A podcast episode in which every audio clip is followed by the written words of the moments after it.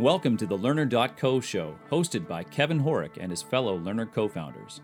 Listen in as groundbreaking leaders discuss what they've learned.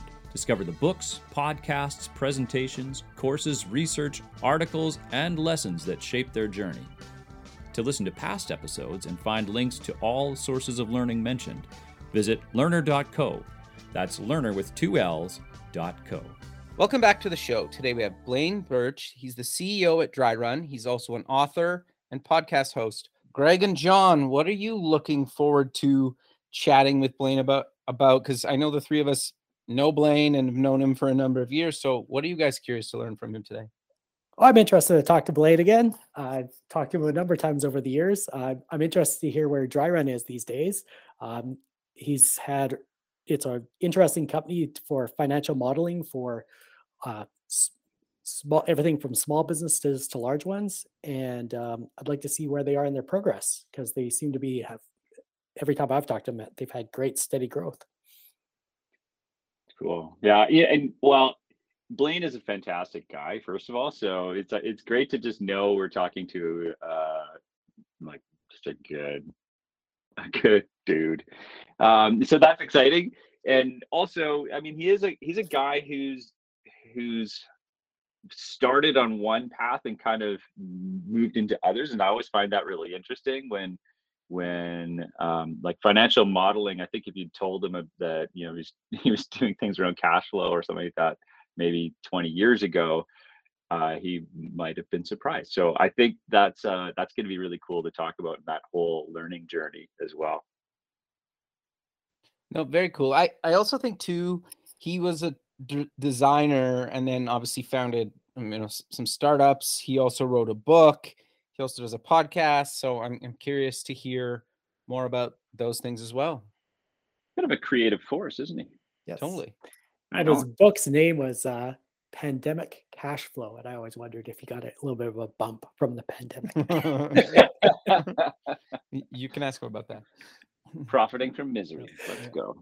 well he wrote the book way before that but, uh, All right. All right, on with the show. Blaine, great to chat with you again. Oh, thanks so much, Kevin. Yeah, it's it's it's been a while since we talked, and I I, I see with uh, John and Greg on the show here, It's been a while since all of us talked. So I'm really excited to uh, to chat with all you guys and catch up. yeah I, I think this show is going to be a little bit different than how we've kind of done the learner.co show in the past john and greg are going to sit in and ask you questions as well i know i think you and i blaine have known each other for probably like six seven years john and greg i think At you guys have known blaine for long way longer than that so i think it's going to be exciting for the four of us to have a, a chat today Yeah, sounds good. Looking forward to it. good to see you blaine Yeah, you too, John. It's been uh, it's been a while, and uh, uh, hopefully uh, hopefully over a beer again uh, someday soon. So yes Indeed. Very well, cool. before we get into that, I've I've been wanting to say that line for a while. Before we get into all of that, and I think it's uh, I, I I think for all of our listeners, let's get a little background of about you, Blaine, and where you grew up. yeah, so I uh, I, I grew up uh, in Edmonton, mostly in Edmonton, a couple of years down in in uh, Ontario as well, um, uh, in, in sort of my almost teenage years, and um, but uh, yeah, basically born and bred bred in Edmonton, and and um, uh, it's it's it's definitely home, even though I happen to not be there right now, and um, uh, it's uh, you know built up such a, a long long uh, history of of friends and, and colleagues and fellow entrepreneurs and, and just you guys is like I said it's it's so great to catch up with you guys. It's it's been a bit too long. Cool. And and take us a little bit through your like education journey, like where from, you know, grew up in Edmonton, but you know, how did you how did you get to where you are now in in terms of learning? yeah it's it's um uh, it, lots of little twists and turns a little bit but um you know growing up I was always uh, loved I loved building things. I loved I loved art. I loved you know um style all that kind of stuff. And and and what that ended up leading me to what was into uh, starting out life i guess and and um, post-secondary training as, as a graphic designer so um, i went to university of alberta um, took a, a graphic design uh, bachelor's degree and um, minored in industrial design which I, I absolutely loved, and I still like to build all kinds of things. And and um, uh, that was that was um, I guess that that formal training that was really fundamental to where I guess I, I ended up sort of in the in the future. And then in fact I, I did a, a master's degree as well at, at U of A in design um, and um, focused more on again on the graphic design side, but actually did a, a, a project or two in the industrial uh, design area as well. Just in it, they, they feed into each other. They feed into each other of you know being able to analyze problems and, and study uh, study um, uh, the issues that you know your, your potential clients or users would face. So uh, design's always been a, a major foundation for me. You also taught design, if I'm not mistaken. Is that correct? Yes, yeah, I, I was uh, I taught as a sessional instructor for, yeah, I guess it was five or six years, and and this is while I had a an office full of people in a business, and mm-hmm. and um, uh, not something I necessarily recommend. Like there's a lot, you're carrying a lot, and and I, I did teach uh, a little bit of Grant MacEwan as well. At at one time, going back quite a number of years now, I, I ran the Center for New Media at, at Grant MacEwan on, on sort of a uh, fractional contract basis as well. So um, the, the, education has always been just a, massive part of my life in in in teaching other people and and constantly learning. Sort of that lifelong learner. Always uh, want to take that next step and learn that next thing. So um, even while I ran a business, it was very kind of close to my heart and and also uh, took up a big chunk of my days. So I, am really curious, actually, with the design side, because there's uh, this especially doing a startup now, there's always this sort of juxtaposition of in design and data. And, you know, I think it can be framed as sort of oppositional things, like you're either a designer or you're like, it's all about the data. But um, I, am curious what you would have to say about that as a person who's lives on both sides of those fence, I guess. Yeah, I don't know if if you um, if you can separate them anymore. I, I think uh, I, I, just don't think it's really you're, you're doing a disservice if on either side if, if you separate out design from data because they they're they're just tied together. We're um, and you know like my my agency that we, we sort of built we did we did some sort of print design and branding and logos and things like that. Um, but the foundation of what we did was very much on on the digital side and and we we we were pulled into this um this area where there, there's there's more to it you're making like we did a lot of e-learning and hmm. um, there's you have to tie all of this together this it's it's very much sort of that user experience and, and the user interface and the, and the and the information and data that you're actually delivering it's there's a lot that goes into that right so it's it, yeah, there's a lot more to it, I suppose, and that was my my approach. Is is uh, they're all intertwined. Cool. Well, as a, I guess, well, we, we should get a little bit into the into dry run for sure. Um, but in that, actually, maybe ask the question this way. So, in in creating a startup with this design background, how did design inform your that process of creating a business or like how has that become sort of infused into what you do now or or did you have compartmentalize that and leave it far behind no no like... design it, it still sort of affects everything we do and and but the way i view design is very like aesthetic is last like that's just the the skin on top of it design is very much about understanding that customer problem and innovating a solution not not just saying, "Hey, what do you guys want?" and then you try and build it. It's like, no. What are, what what kind of challenge are you facing? What is the struggle? What is the problem you're facing? How are you doing it now? Because we still want some insight from that, but we're not just going to try and mimic it and do it kind of the same way, but a little different. It's really truly understanding the problem and taking that design process um, very much close to heart and, and and building on top of that. It, it's interesting that you bring that up because uh, you can scroll through Instagram and there's like a bunch of really awesome looking designs, but they're just like art pieces. They're not actual functional things that could even be really translated into code, never mind software. And it's interesting to get your perspective because you have that design background, you've taught design and and you to say that it's kind of that last layer because yes, it's super important, but it's software is not an art piece. It's like nothing. You could be so beautiful, but if it, the user can't figure out where to go, it doesn't matter how nice it looks. And I, I'm assuming you're going to agree with Yeah. what I just said. Oh yeah, for sure. But like I, I, I, you know, back going back a lot of years, I lectured my students constantly on design is not art. Mm. It isn't. And if you think it's art, Yeah. go take an art class. Design is about um, solving a problem. That's that's what it's all about: solving a problem and communicating. And um, uh, that you know, it's I know it's kind of a, um, uh, just really old comment, but it's the the form follows function is is um, Mhm. Simple simplistic way sometimes to look at it, but it is really important that it's um, you have to know what problem you're solving. And I'm talking about like if you're doing a logo or a poster or whatever, you still have to know the problem you're solving. You still have to know who you're communicating with, why you want to communicate with them, what are you trying, like what kind of message are you trying to get across? Um, that's all part of it. And and so it's it's design is never separated from from that. If it is, it's it's someone that can call themselves a designer, but if they they're an artist, that's a totally different thing.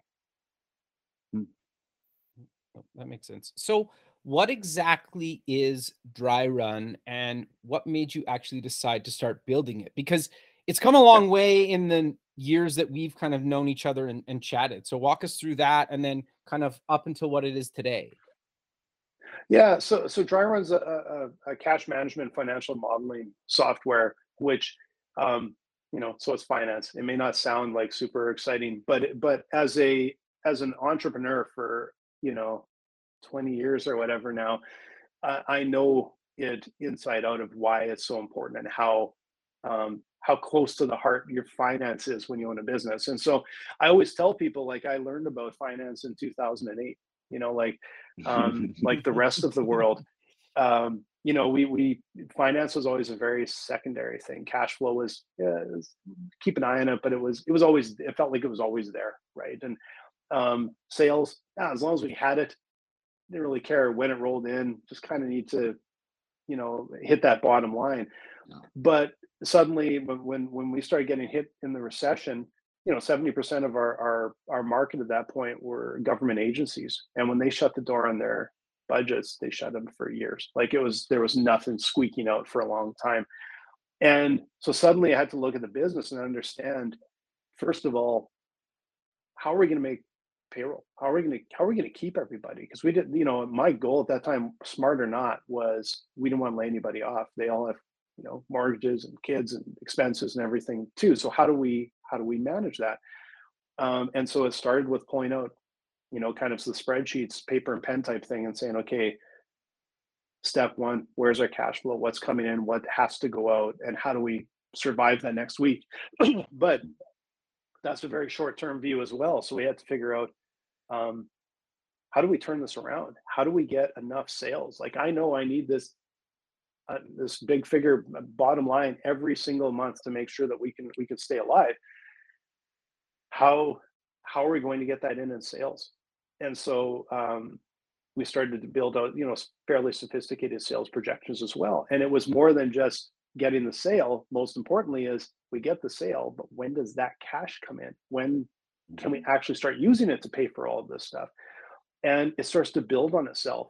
And once I started to uncover these things, then you start going, well, which channels are most profitable? Which clients are most profitable? Where are we losing money? Where and and you start to build a, a bigger and bigger detailed view. And and and and so, you know, when we got into whatever was 2011 or 2012 or whatever, the one thing I could do is look back and say, man, did we leave a lot of cash on the table? Because now we had all of this information and realized all of the mistakes we had been doing. And now we had some sort of vision forward, some plan forward, and a way to be able to say, let's let's compare, let's compare our options here. We got option A, option B, option C, maybe worst, best, likely, whatever it was, and um, and start to figure out, well, how do we how do we make smart decisions? Not just enough to have enough money in the bank, but how do we actually make smart decisions that are going to be profitable and help us grow?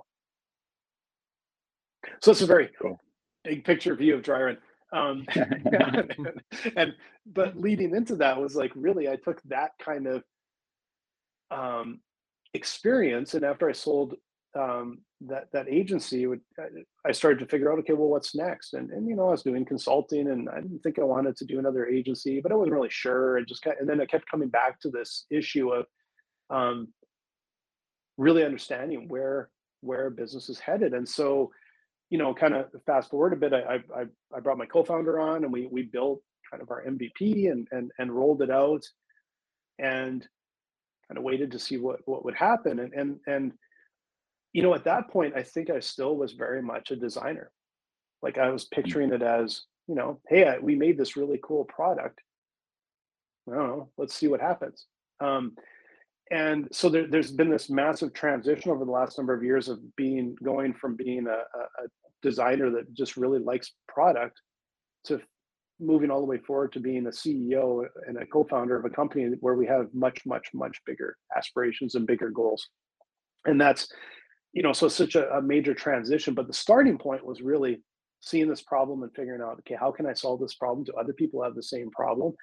And um, uh, finding out that yes, but there's of course a, lot more to it because I'll, I'll, I'll, share a little snippet with you. When we rolled out Dryrun, just the kind of the two of us bootstrap whatever, and and um, I still remember saying to Tarek, oh, like accountants will laugh at this if they see it but I know business owners really need it.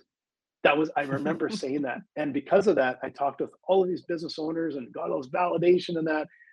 And then, you know, fast forward a few years and AICPA, the world's largest CPA organization, basically flies Tarek and I out to New York with two other small businesses into their accelerator and says, um, yeah, the entire profession has to move to advisory, basically being a CFO for their clients and your tool can help them do that. And also it's like, wow. oh, not only are they not laughing at us, I should have been talking with these guys a long time ago. So if you look now, today, who we sell to, it's accountants and CFOs. It's it's kind of like interesting, completely, completely bizarre, right? I love that story. That's awesome. Well, that's it, it's not terribly surprising in some ways, though. I mean, I, I was curious, I was super curious about that about about the idea of not being an accountant creating something for accounting because i've it seems actually like a innovation quite often comes outside of the of expertise right because expertise yeah. and you need you, so anyways these outside ideas come and you you have some different thoughts of how to communicate obviously like what i'm hearing from talking about design and designing something that an entrepreneur needs as opposed to what an accountant needs for account other accountants or so on. And so, yeah. so you it sounds like you kind of hit that at a really interesting point. Um, and then this, I, I, do want to hear more too about the the journey from from being a designer to being a CEO. But yes, that's yeah, cool. too, yeah. That it's it's you're sort of you know forced into that a little bit. Even in my agency days, I, I you know we we started a creative agency and it wasn't long like you know i was there for probably oh, over 10 years probably i was probably designing for the first year and, and then after that you're now now you're a business owner now you're an entrepreneur and it's a totally different different thing right? So um it's uh it's a really big transition and but uh, you know i just wanted to kind of go back to um innovating for for from coming from the outside outside of accounting and how do you do innovation for them? And it's like i knew the problem inside out and upside down with with cash flow and, and sales projections and how, all of that. That isn't necessarily where accountants are comfortable. Accountants are tend to be very comfortable on um, you know accounting making sure like the historical. numbers the it's all mm-hmm. historical. The numbers make sense. It all everything lines up. And all mm-hmm. balances out. And what business owners often need is yeah okay that's that's the starting point but now where do i go? Where do i go from there? And you know it, it, the um, if you ask an accountant what they need what they'll do is they'll show you this is what i've got. Giving you the same thing but i don't know like make it blue like they're, they're they don't they, they're not there to sort of innovate and and the um uh and it's amazing because we do hear every once in a while it's like well yeah, but how do you get accountants to leave their spreadsheet? They love their spreadsheet. Well, yeah, they do, but until we show them what we can do. And then they they just abandon so fast. It's amazing. And um, like I, I, I like to just share this little story because um, this is such a, a way that it, you can see a transition happening and why it happens. And so, like one of our clients, um, really interesting, the CEO found out about us, and he must have been looking for an answer to this problem. And and he found out about dry run. And He went to his finance team and he said, um, "I need you to use dry run because we can't under as a management team we can't understand what you're showing us in the spreadsheets." And so, Amazing. so what you know, what exactly were you guys do it. Well, so these guys, four global locations, four different currencies, had to do co- consolidation of the four different locations, and this took them till basically Friday morning. The finance team would build models for each location, do currency conversion that's out of date the second they do it, um, and build these tabs and then do consolidation. And then they had what they called their Friday finance party in the morning with the finance team. And they would talk about here's what we're going to show in the afternoon. Then in the afternoon, they would get together with the, the, the management team and here's a screen full of just reams of data and tabs. And they're working their way through and going, this is not like, how do we get through this? And trying to make decisions on that. And um, so I said, you got to use dry run. So the first time we heard of this was when um, when one of the finance team kind of came to our team and said, "Yeah, we're supposed to use dry run," and she wasn't that happy. She's just like kind of forced to use dry run, you know. Um, so we hooked up their accounts, and they had three different accounting platforms even that they're using. So they hooked up their accounts and and pulled this data in. And, and long story short, they found out that like mid Monday morning, they were ready for a Monday afternoon meeting. We had literally saved them an entire week's of work. And instead of last thing Friday, trying to make decisions on a business and where you're going last thing Friday, you're doing that Monday afternoon. Way, way more effective. And they're modeling things on the fly. So now they can say, look, this, this, uh, you know, UK is underperforming. How are we going to do this? How we, over here in the US, we got to expand this team. We got to hire more people. What are we going to do? And you can do that on the fly. And so they literally could take some of the staff here that was just grinding it out in spreadsheets and upskill them and say, no, now you're doing something that's probably way more effective for the business. And so there wasn't a whole lot of grumbling when it's like, we've saved you days a week of time and the management team can understand what you're telling them. Well, yeah, now it's like, okay, yeah, we get it. Um, we'll we'll dive in.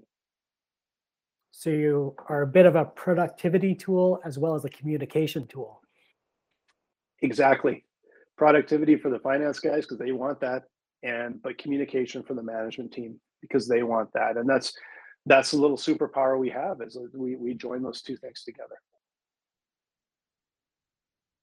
So have how have you figured out how to sell to those totally different personality types? Because that's got to be challenging to position a product like if you're this you need to use it like this and if you're this you use it like this but you're both are in the same tool. Do you know what i mean yeah it's it's a, it's a real culture shift for them because they're going from something they're really familiar with through to something that is is quite challenging. And, and you know it's it's a lot of times some of the struggles that we see with uh, with accountants as they move to advisory uh, it's not even as much a tool. A lot of it is is uh, sales and um, holding those conversations with their clients and actually offering these services where they're, they're talking with their clients and talking about insights and things. It's, that's a challenge uh, for them. And um, to, to make a long story short the way we sell it is um, our director of development was uh, the, the first uh, business development manager for intuit and um, uh, has probably sold more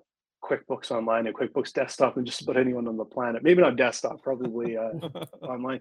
And he sold a lot of those to accountants and so you know that was that was uh, he brought a lot of insight with him and um, and, sort of worked on building that that program of how do you how do you reach out to them and how do you how do you uh, communicate what our value is and how do we get them sometimes to make a really transformative move um, we're still early like we're still very early in that move to advisory so um, it's coming it's not like that absolute first in it's like the the late early adopters sort of thing. But there's a giant wave still coming. Um, and uh, but you were still in some of those challenges of we have to find those ones that are that are saying yeah we're ready to jump now rather than a year from now Interesting. So do you find that you're having like younger accountants are adopting it, or is it people that have been in the business for a long time, a bit of both, or is it easier sell to maybe a younger generation, or not really? Yeah, it, it's the kind of the interesting thing we're seeing is on the, um, especially kind of on the CPA side, it's the younger ones are more like who are I guess the champions a lot of times in software. And we're not talking like 20 year olds, like, but just a little bit scale a little bit younger. What we're seeing on the management side or the partner side is they know it's like, we know we have to go there. Let's find someone that can actually Right. help champion it and drive it forward. And then on the fractional CFO side, and this was more like just the last uh, last fall when suddenly these CFOs started coming to us, and we went, "Oh, this is actually a really good group for us." We learned so much from them. Um, we have a lot of CFOs that will come in that are are they're almost like semi-retired. Like, yeah, I walked away from being a CFO at giant corp, whatever, and I'm just to help some small businesses. And oftentimes with them, they're not even looking for new clients. What they love is just like, yeah, I got more time to golf or whatever. So it's, but they're they're grabbing hold of new technology because that's this big benefit to them. So, um, you know, it's it's are it, it- it's like we have these two value props. One is, hey, we're going to really help you grow, expand your firm, get new clients, and and uh, grow your practice and all that. And then the other one is just like, yeah, you guys just going to love us. We're gonna we're gonna make it much easier for you to serve these number of clients that you just want to want to serve. Well, tell us eh, tell us a little bit about the, about the the podcast that you're doing as well, because I I haven't heard enough about that yet. So this is this is kind of new to me. I Oh, okay. hear- So yeah, like uh, Yeah. well, I've actually got we got two podcasts. The first one um, is called Turning Point: um, Stories and Strategies from the World of Business, and I like to just inter- interview uh, entrepreneurs. It very much started from a dry run perspective, and and we just like to talk. It's a great opportunity to talk with entrepreneurs and and um, have this sort of conversation, right? And Mhm. very conversational. We like to, you know. Uh, uh, get to the root of things. It's all other entrepreneurs listening, so there's no sales. It's very much about the challenges and, and the struggles and overcoming them and, and sharing that. Um, the other podcast that I'm on, I think we just did our 30 some episode, 31st maybe episode, um, is this podcast. This friend of mine, um, Mike Milan, and I started, and we just started for you know fun basically, and it's it's nobody told me with Mike and Blaine, and we just have a topic every every week, and we and we just talk about the things that nobody told you before you become an entrepreneur that you that are just like what the heck? And you just we just chat about this and we have we have our, our featured beer of the week and we just sort of did it the way you want to do it. Um mike actually rolled out merch which i thought was hilarious. Awesome. you can actually buy t-shirts and stuff. Um and we just it's just um uh just a ton of fun. Um we just yeah we we love doing that but i think one of the things that is um feels like every week it's just two entrepreneurs just talking about th- and, and we learn so much from each other. And that's such a ma- major thing is like you know you're learning from other entrepreneurs and the struggles they've had and finding these shortcuts and then basically we just record it and then throw it online. But it's it's most of the time you just kind of forget that it's like we're actually talking about uh um about business and people are listening to it. Half time you Yeah. Yeah, well, it, I was just thinking about like the, the two podcasts. They have this nice intersection of of the sweating payroll story. That's definitely yeah one that probably most people, if if you haven't experienced it, you really don't don't know what that's like. The the the the stress of feeling the responsibility for for livelihoods of families and people beyond just yourself, and and especially that uh I, I love what you're doing with dry run in that helping people to be able to foresee these things um because it you certainly feel stupid as an entrepreneur when cash flow catches up on you right? That's just a terrible terrible feeling and nobody wants to ever feel stupid and and especially for entrepreneurs like the other side of it talking like the the show or entrepreneurs talking about things that that happen to us like that's um it's a pretty lonely position as an entrepreneur when you've done something you feel like you should have been able to foresee so there's this the the stress of it but also the shame of you don't want to tell anybody necessarily about this because well, what will it mean for our, my business? All, all that sort of stuff. Like that's a, I think that's really great uh, as a thing that you're doing and, talking about that. Yeah, and it's it's um uh oftentimes entrepreneurs are just you know maybe they talk with a partner about it, but half the time they're probably not even talking with their their accountants about it. And um, uh, you know when you do want the, the right accountant that can be service that advisor and kind of you know um, because because it is like you kind of you can kind of internalize it right and and um, mm-hmm. um, you know cash flow issues some a lot of times it's not even the entrepreneur's fault even though they they they'll they'll take it to heart and don't want to share about it and it can just sometimes be bent or um, uh, clients that just aren't paying aren't paying they're paying late or they're not paying at all yeah. and and that can always be such a um, such a major struggle. But the other thing, uh, you know, it's it, it is it's so hard. Like you feel awful on and, and so much stress um, uh, from cash flow. So the number one killer of business is also the number one stressor of business and, and business owners, I think. And and um,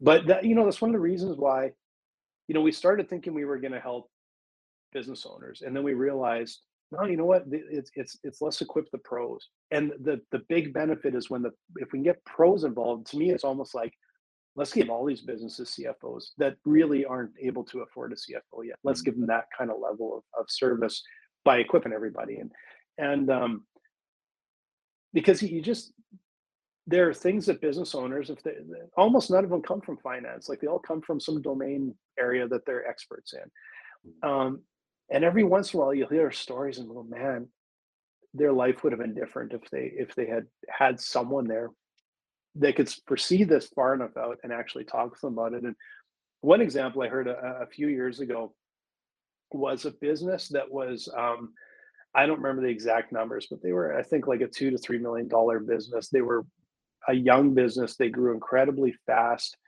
um, had a, an absolute ton of sales and a ton of revenue on paper. The problem was uh, the the uh, the timeline to get paid was really really long, mm-hmm. and um, they ended up. And I just I kind of hate to even say this, but they ended up selling their business on like kind of 30 cents on the dollar sort of thing because they didn't have the cash and they had to sell it to somebody that had enough cash to float them long enough to survive. On paper, this was a wildly successful business. Cash wise, it was um, in serious, serious need. And the worst mm-hmm. part of it is, you know, it's the first question I asked, and it was it was just kind of like a yeah, I know, was what about factoring? And they went, yeah. And it was a CFO I was talking with that had been connected with these guys later or whatever, and said they didn't know. They'd never even heard of it. They literally sold their business um, and had to walk away and take a killing on it because they had never heard of factoring. And um, that's where you know a finance pro i think would immediately start to say here's some of the options here's some of the options here's some of the options and, and how we can do things fast because that's the other thing. Go to the bank but it takes time. Everything you know can take a lot of time. So um, you know I, I, I you know I, I firmly believe that business owners you can't push this off on someone else. Like you really have to know what's happening in your business. You have to look at this stuff all the time understand where you're at understand where you're going but you can you don't have to do it all yourself. You can benefit massively from having um, a pro kind of do a lot of the heavy lifting and give you some of that insight and keep you up to date on things and let you focus on your business at the same time. Now you mentioned factoring as a. Oh, sorry, sorry, Kevin. You, no, go ahead, Greg. No, sure, go ahead. Yeah, now you mentioned factoring and didn't explain explicitly what it is, and I think our listeners need oh, to know that. now, that's yeah, that's a good that's a, yeah, that's a good point. Actually, I I um yeah, thanks for pointing that out. It's just like exactly how the story happened. Get out yeah, yeah. So so factoring is is you can basically go to a factoring company, and they'll essentially give you the amount um, upfront of the invoice you sent out. So if you have a hundred thousand dollar invoice out there, they have enough cash on hand. Basically, I'm kind of dumbing this down to say, here, here's your hundred grand.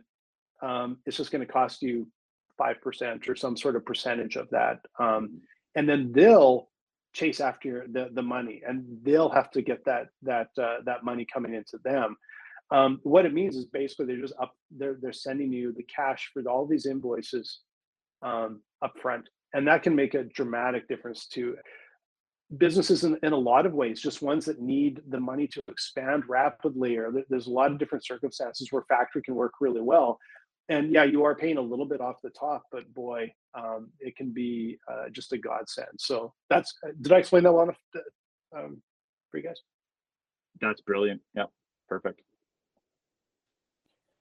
I, I'm curious to get your thoughts on what about companies or if you have a product that has like a long sales cycle that could be six, eight, 12, even like 18 months or, or longer, like any advice or Yeah. thoughts around that, or does Dryrun help with any of that?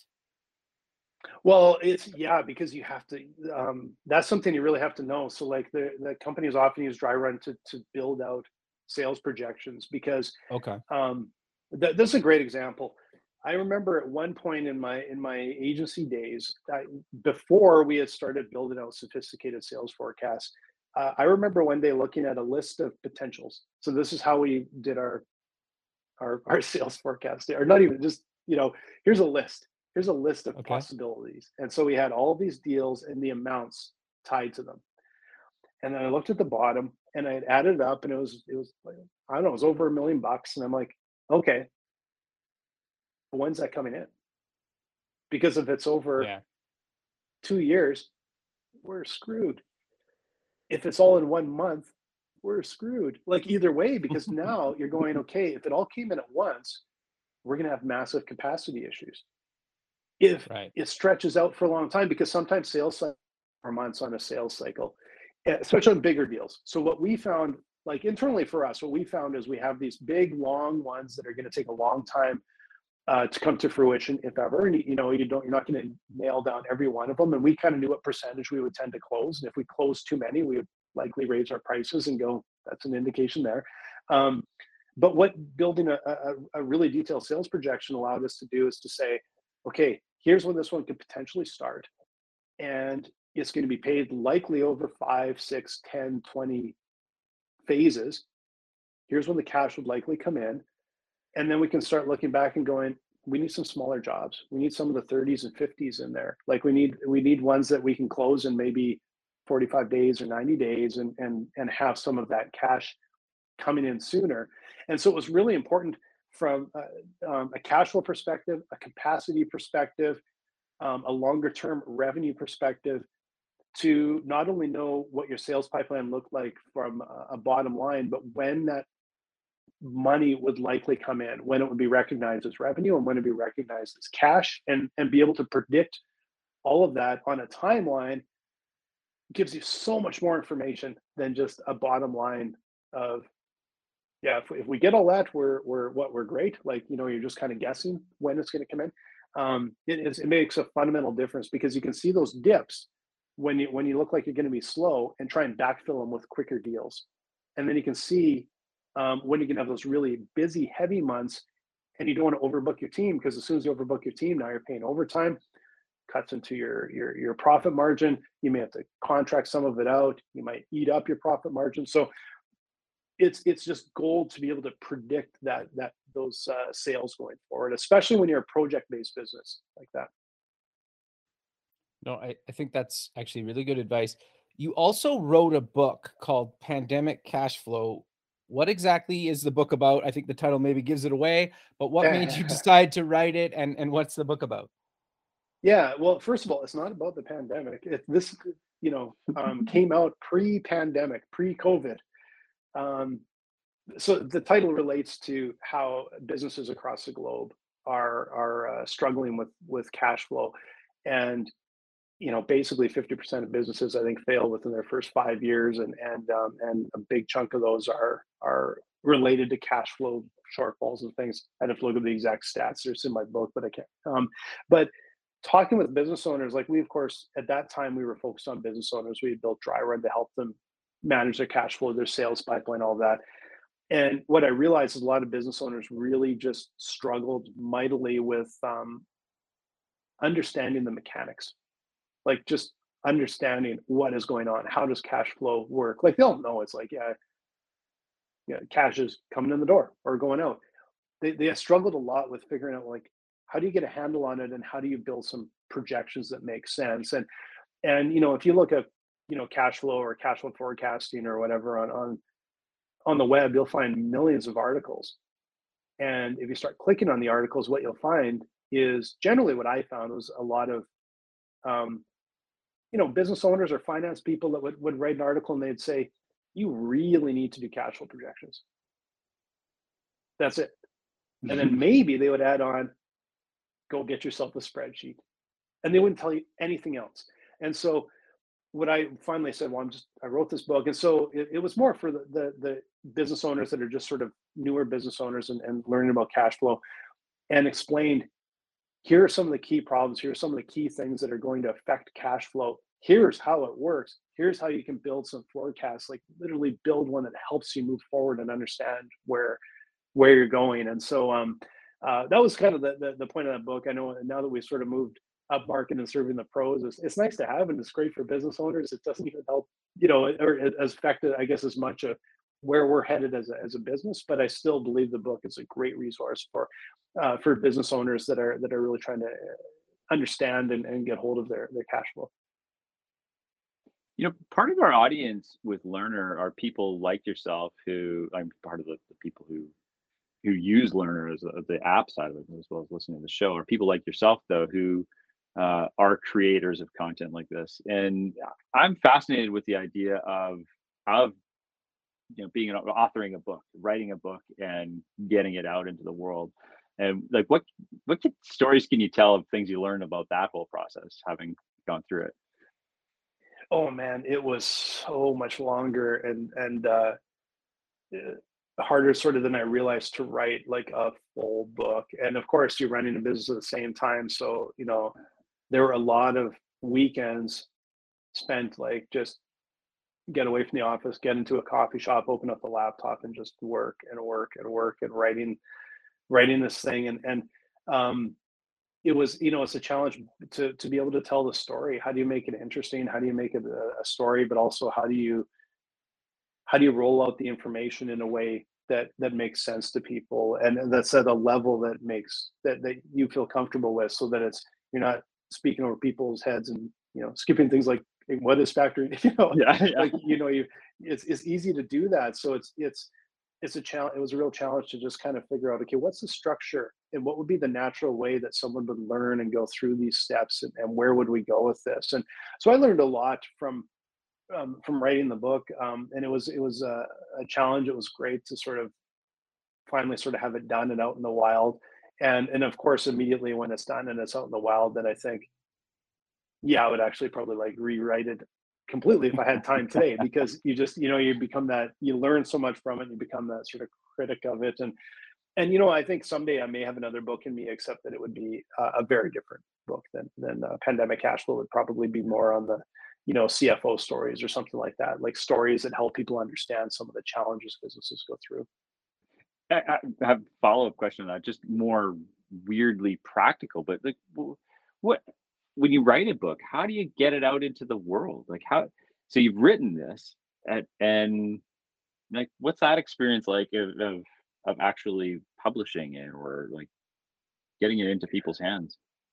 Yeah, it's it's um there are services out there that now that, that will help you do that that will help you um, sort of package the book and build it and publish it and get it like and market it and get into people's hands. And I didn't do any of that. Um, and you know, part of it was um, I like I just kind of looked and went, okay, yeah, I get it. I know how to. I, I, you know I did my little bit of research and went, yeah, I can I can upload this these files to Amazon and I got a book and I can upload these files to Apple and I've got a book and and um, but the the place where I got to cheat a lot was um, you know, back in my design days, of course, I had designed books, so I knew how to do it, and I was like just really straightforward for me to literally design every all of it from the, the cover, and I knew all the formats and what they needed and everything else.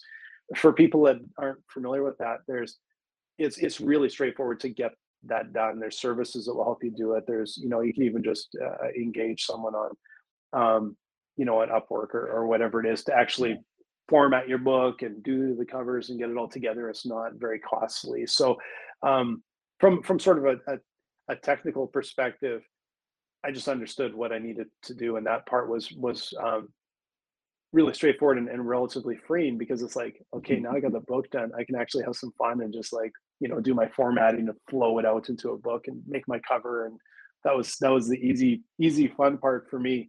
Um, but uh, How- there are a lot of resources. Did you spend choosing fonts? Let's talk about that for a moment. Did you choose fonts for a long period of time, or did you have? Did you Oh. know right away? I would know right away. I don't. I have no idea what what it's in it, but I'm sure at the time I knew exactly what what we were doing, what I was doing, and and all that. That's, um, you know, because you know when I was doing back when I was doing a lot of design, of course, you know, I had all my my favorites, and I was critical of other ones, and, and I'd be such a des- design nerd, and and I, I it's funny. I was watching. I don't even know. It was a show on like Hulu or something the other night, and, and they had they had like a, a type like an animation came up, and I'm like, oh yeah, it's a beautiful typeface, and I totally recognized it, and I was so disappointed in myself because I couldn't picture what the name of the face was. Oh no! I know that one, and it's beautiful. what was that one? And I'm like I've lost it. I used to just be able to kind of I, I can Just, tell you right now you what it was. Comic Sans. I think it was Comic Sans. yeah. Oh man, I it's amazing how often I get something sent to me in Comic Sans from the team just because they know it just drives me up the wall. It's just needle me with it. But uh, yeah, no, that's that's um, fun stuff that I don't get to play with as uh, nearly as much anymore. So Very cool. So obviously you were a designer that bec- became a business and, and CEO, founder. I, I'm curious, what advice do you give to other designers that would love to do a startup but feel like they're maybe not technical enough or they're not business savvy enough or a bunch of reasons? You you've done it. What advice would you give to them? Well, I think I think number one that I think designers are in a, a really unique position to offer innovation that is um, different than than a lot of other perspectives. So you can a designer can bring a perspective if they're really disciplined in in um, wanting to understand the problems and and overcoming problems, and and that's I think a a skill that is is needed so much more. And and the technical side. Um, you shouldn't try and be doing you shouldn't do it anyway like yourself so if you if you you know as a designer if you if you feel like you can you know offer something and change the world and solve some problems the first thing to do is you know go find yourself a or frankly go find yourself probably a technical co-founder. Um that you know like ours ours uh, my co-founder is so brilliant it's just unbelievable and and um uh amazing person and amazing developer and it's it's just such a gift. And on on the business side for me that was the side that i just um uh i think in the long run i ended up being an entrepreneur not a designer. A designer got me into being an entrepreneur or that was the the, the service i could offer but i was feel like i was born an entrepreneur in a way. Um if that isn't your your thing then, then there's there's also an opportunity to find a, a co-founder that may help ser- serve that role and find that team. And i know that's that's a challenging thing. Like i get there's all these things together that make it a challenge. Um, but it's tough to do it on your own. And and, and that was one of the things that i learned like is you know for me at the start it was like i built a thing. It was kind of like a project and then you know, Tarek and i built it and, and suddenly we're down standing on the stage in san jose and going oh man what is going on? And and and it's changes so quickly that um then we realize well we need people and we need really talented people. We need the right people to be able to move this forward which means we need money and then we have to find the investors we need. Like it just sort of feeds on itself and and so um if you're a designer looking to do some innovation like that frankly probably won't be a designer for long if you're successful. You'll have to grow and grow this team and become an entrepreneur and a co-founder and you may have your area that you support and you have partners that maybe are co-founders that support other areas but um, it's uh, you need really great people to help you move um, ideas forward to, to work with you No, I, I think that's actually really good advice. The other thing that I always tell people too, it's like, well, Apple built their whole business around design. So there's no reason, and they're the most valuable company on the planet. So there's no reason you can't, as a designer, become a founder or an entrepreneur. Like, because Yeah. there's they're one of the best success stories of it, right? And Yeah. and, and so I that always kind of mind boggled me when when designers just like, oh, I can't do that. It's like, well, why can't you do that? But but I'm curious, you you mentioned you you found a technical co-founder. How did you meet your co-founder? Well, yeah, you know that was um, uh, there's no sort of magic way. I, I just through through networking. Um, uh, you just talking with people and getting introductions and moving along until I found this. I got this great introduction from from someone that had, had used to work for me in a in a, in a dev capacity, and and um, uh, you know, and it's it's that's a skill and that's a, a, a tactic that is just you know as a raise money. It's like how did you do that from networking and asking for introduction? It's the same. You know, it's it's building. People won't come knocking down your door. Um, you have to go out and and and build this this community, build this network. I shouldn't say that in a way because honestly, Intuit came knocking on our door, and so did AICPA, and so like it's happened a few times where honestly, I was not looking for it. I wish I had been. Um, they did come knock on our door, but for the most part, really, what you're doing is is you're you're trying to find the right people. Um, you have to meet and talk with a lot of people and, and see if they're they're people that really believe in in the in the mission and the vision and you know those things are really important and the culture those things are super super important not just the um, the technical chops is it's important like that's the prerequisite but everything past that has to be you know is this someone that you can work with and work with long term and really buys into what you're doing and has the same belief as you and it's you know we see too many um, startups fail because you, you have co-founders that don't don't jive and and i'm just so grateful and lucky that that um, uh, to have found my co-founder like we're years in and it's just uh, it's amazing he's just awesome and, and um, that's that's a challenge to find but it's it's a necessary ingre- ingredient oh i i think that's that's really good advice but we're kind of coming to the end of the show so how about we close with mentioning where people can get more information about yourself Dryrun the pod, both podcasts, the book, and any other links you want to mention? Yeah, you got lots uh, going well, on. Yeah, it's good. It's good. Lots going on. You can you can track it. Um, you can track us down at dryrun.com. That's the easiest way.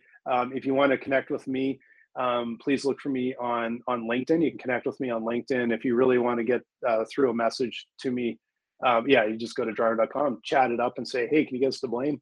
It'll it'll get to me. Um, and um, uh, podcast, um, you'll actually find information about Turning Point right on right on our, our website. We're always looking for terrific guests on on that show, so please reach out to me. I love talking with entrepreneurs just like this, and and so uh, love to talk with you guys.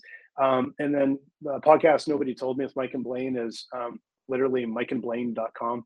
And um, mm-hmm. uh, and and you can you can go there and you can even buy merch and like I said and and and you can even buy us a beer and we're, we're really waiting for someone to buy us some beer on our on our website. So, um, um, yeah, and, and pandemic cash flow, you can find it on Amazon, and Apple, and all the all the usual all the usual places if you're looking for uh, uh, just a really foundational um, tactical book on cash flow that can help you understand it. So, um, would love to hear from you guys, and um, um love chatting with you guys. It was great, uh, great catching up, and uh, yeah, just uh, this is a fun time.